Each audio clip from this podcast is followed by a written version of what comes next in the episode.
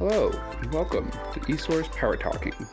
I'm your host, Bryan Jungers, and today I am joined by special guest Tom Lienhard, Executive Consultant to eSource, and Barend Dronkers, Product Strategist on eSource's Customer Energy Solutions team. Today's topic is Demand Side Management, or DSM. What is it? Why do utilities invest in it? And why is it still important and relevant after all these years? Let's dig in.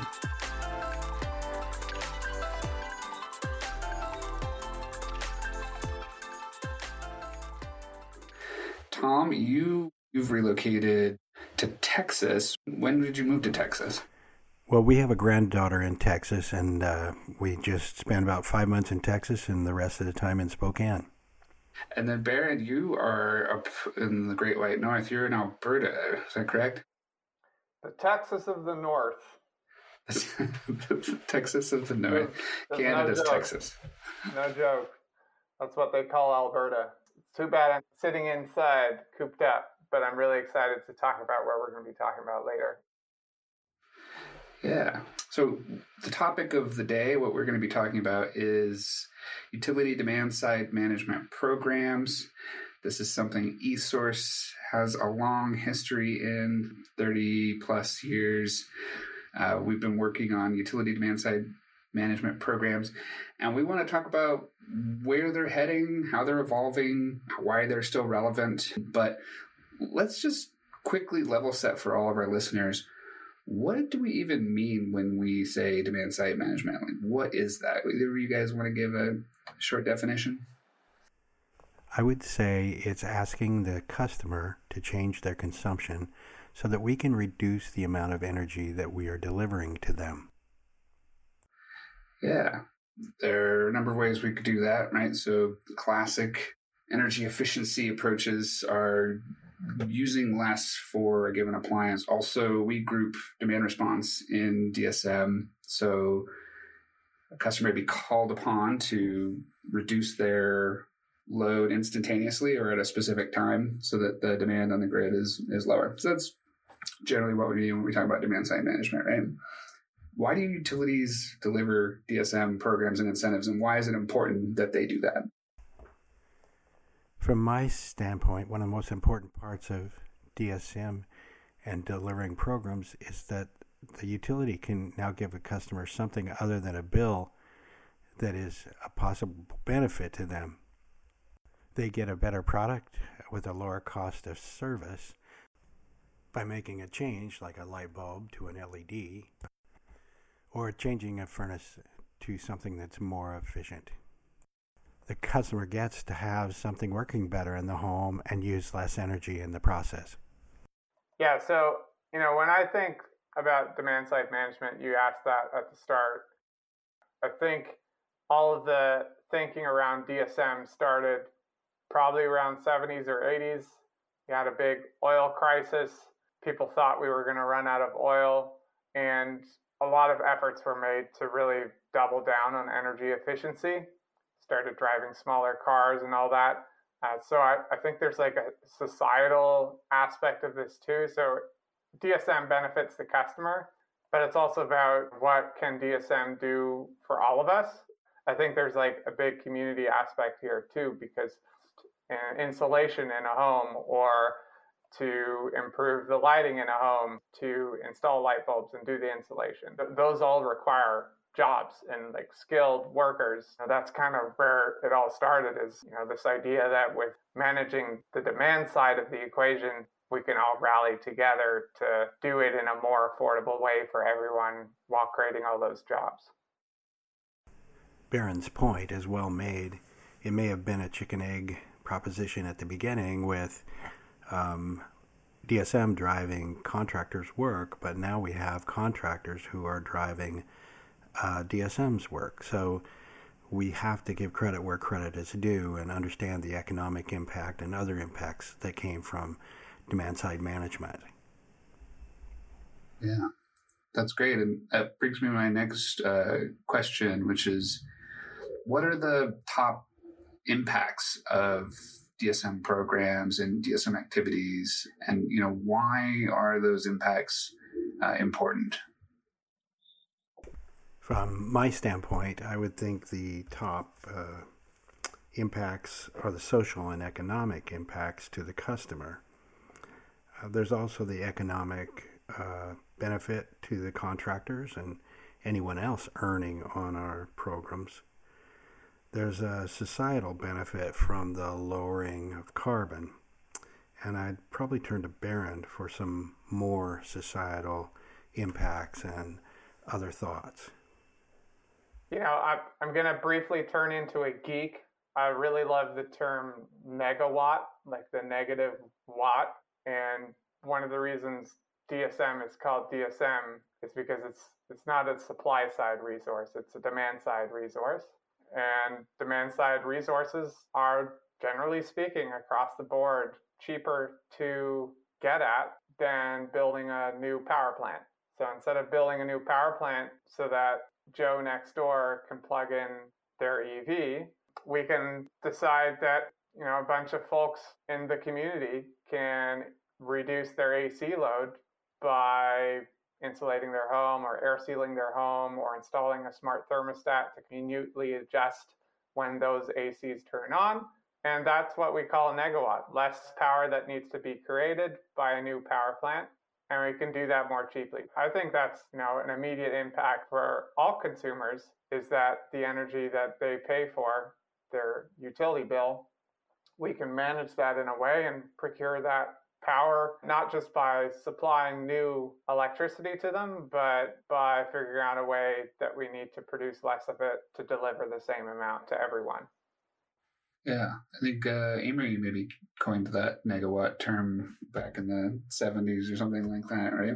Or at least popularized it. So, this is an interesting point of supply resources, generation resources, uh, versus just managing demand side to get the same effect or get similar benefits and do it more cost effectively. Now, yeah, I've got an engineering background, and from an engineering perspective, it's pretty concrete to say we got this generator it generated this much power we can measure that power output we can ramp it up and down we can control it we can rely on it and we know it's a known entity a known resource. Energy efficiency in negawatts is this kind of more amorphous concept because the energy savings is energy that was never used. So how do you measure something that didn't happen? And this has caused what I see to be quite a complicated process of validation, evaluation, measurement, and verification within this industry that's fascinating, but can be can sometimes get to be a bit of a quagmire. And right now in particular there's a big focus on equity and how are we ensuring that the benefits of the investments that we make in dsm are equitably distributed to all of our customers that the people that are historically disadvantaged low income are getting their fair share of the benefits because certainly a number of dsm programs in the past have been criticized for essentially just handing out money to upper income folks that would have made the changes anyway. So there's this whole like free rider issue. So what are you guys seeing in terms of like the latest developments in M&V and equitability with with DSM programs? From the equity standpoint, I believe that uh, program delivery can impact and play a part in uh, whether or not there's equitable distribution we found with small commercial customers that we could uh, do direct install, then they don't have to concern themselves with money or, or capital. And we just use products that can pay for themselves within a couple years. So, the other thing that I would have to say is we need to make sure that we expand our idea of equity as well.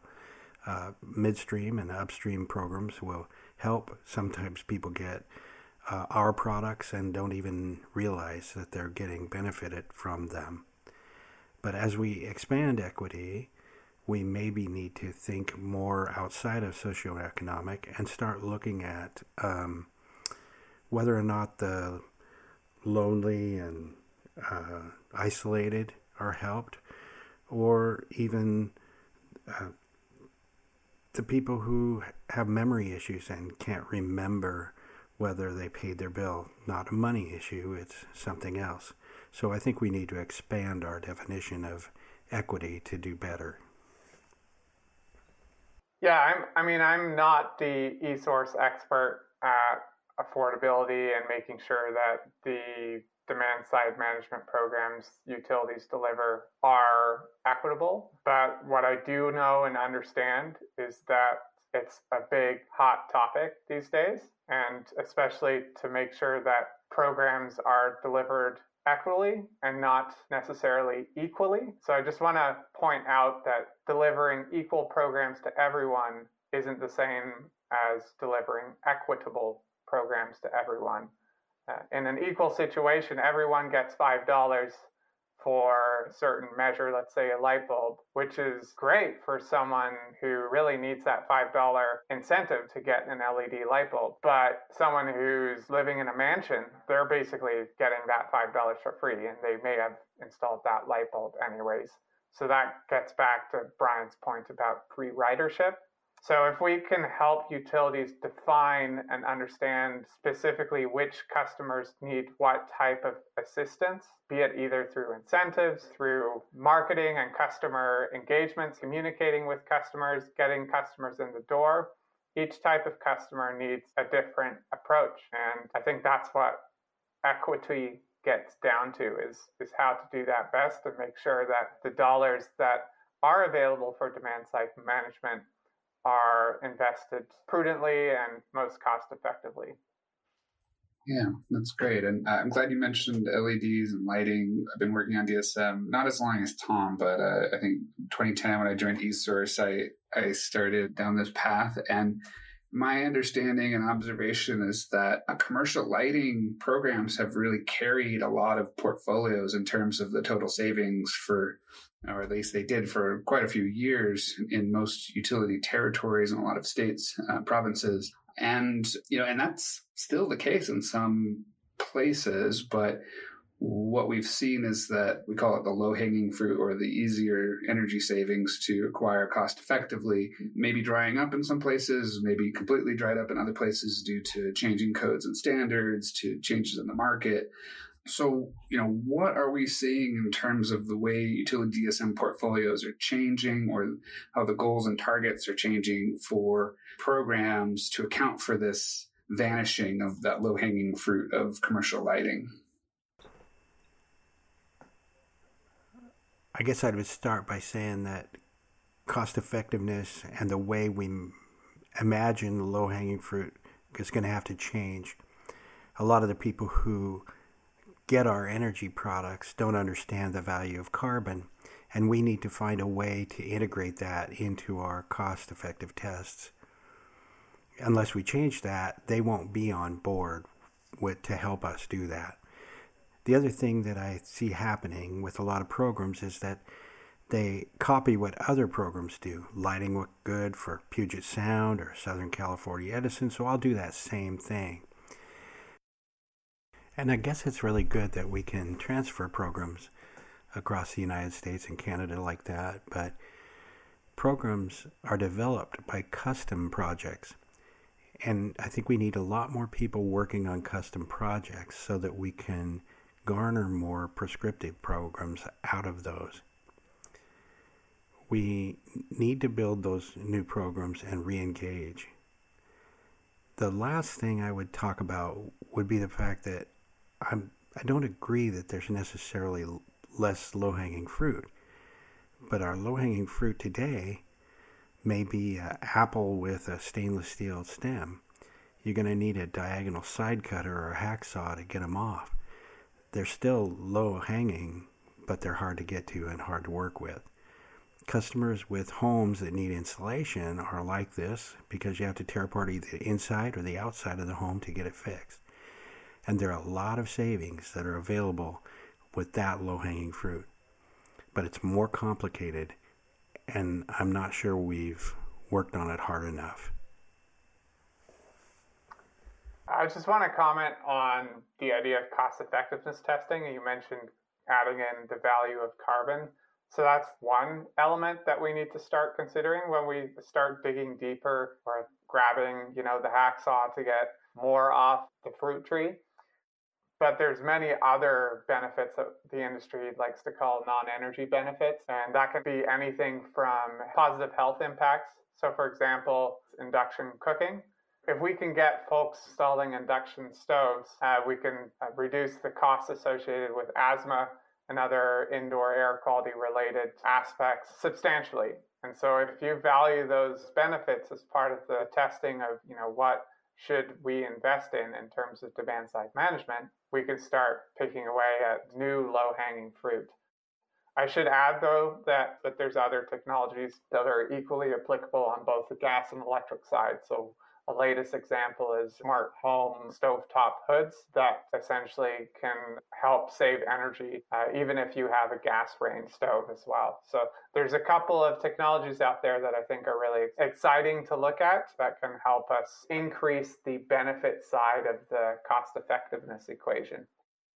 Uh, you also briefly mentioned pay for performance. I think this is like a really interesting area that we could probably spend a whole other podcast talking about.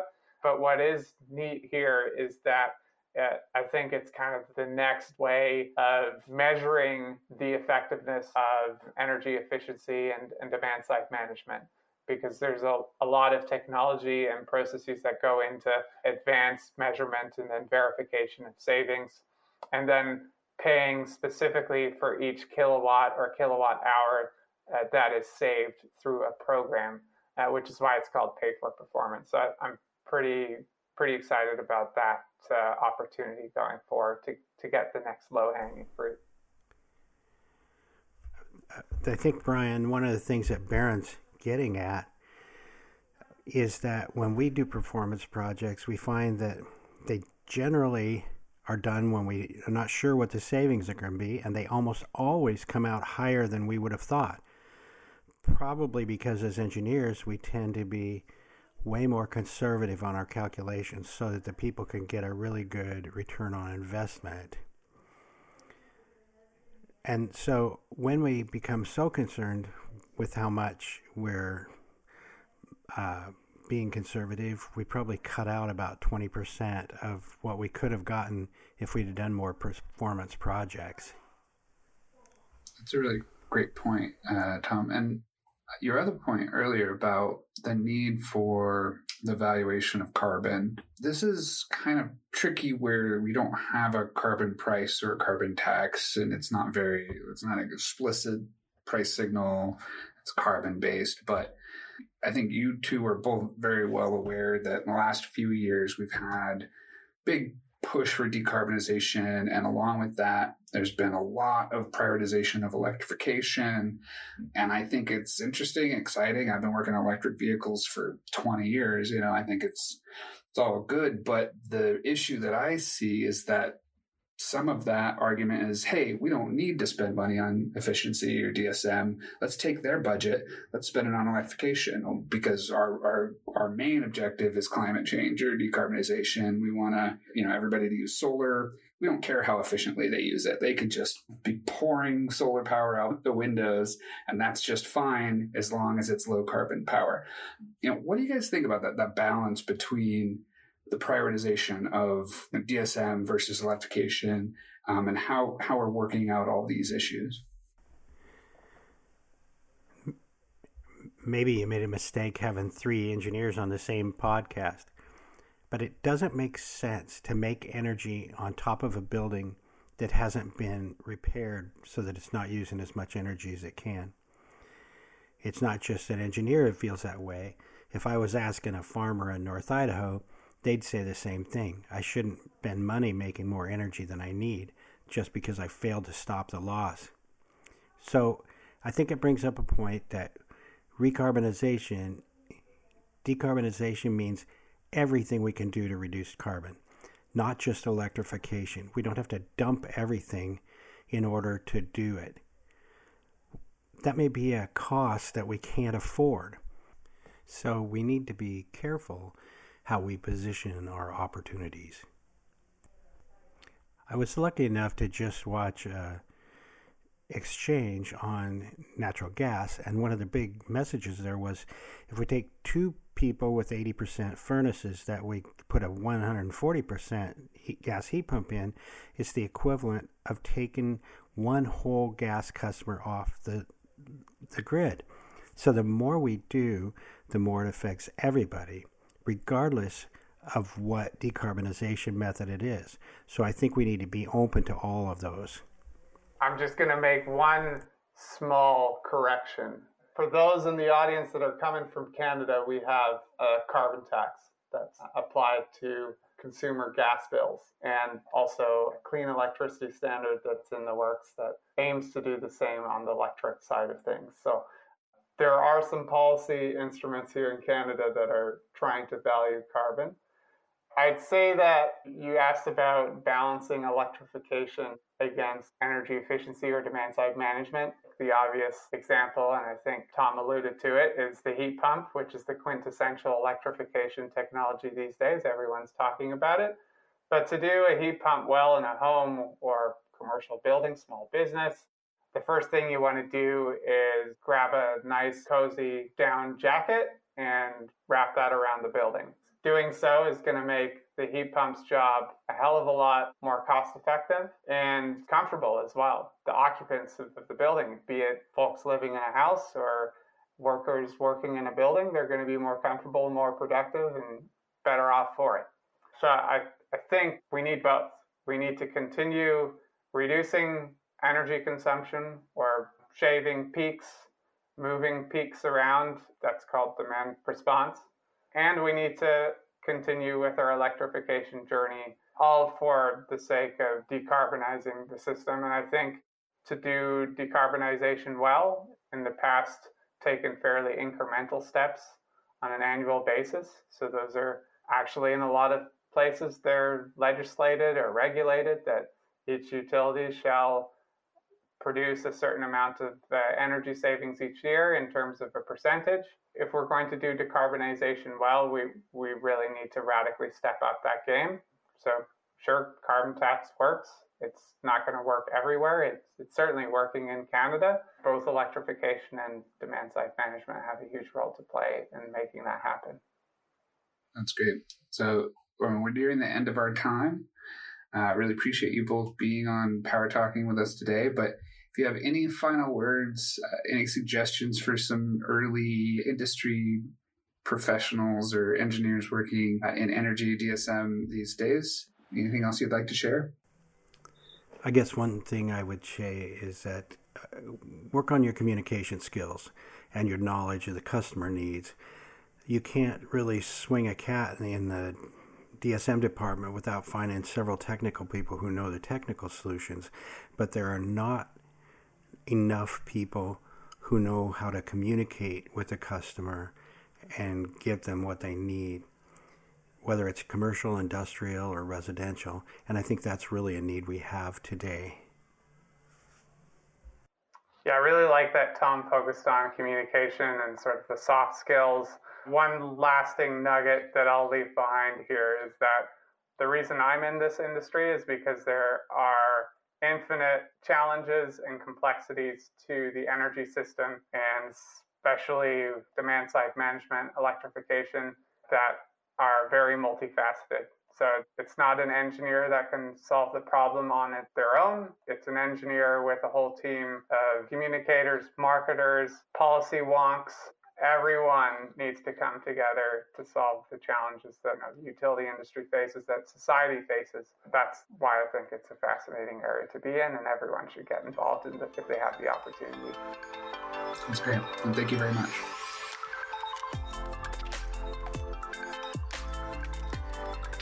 Thank you to Tom and Barend for joining us on Power Talking today, and thank you, our listeners, for tuning in. See you next time.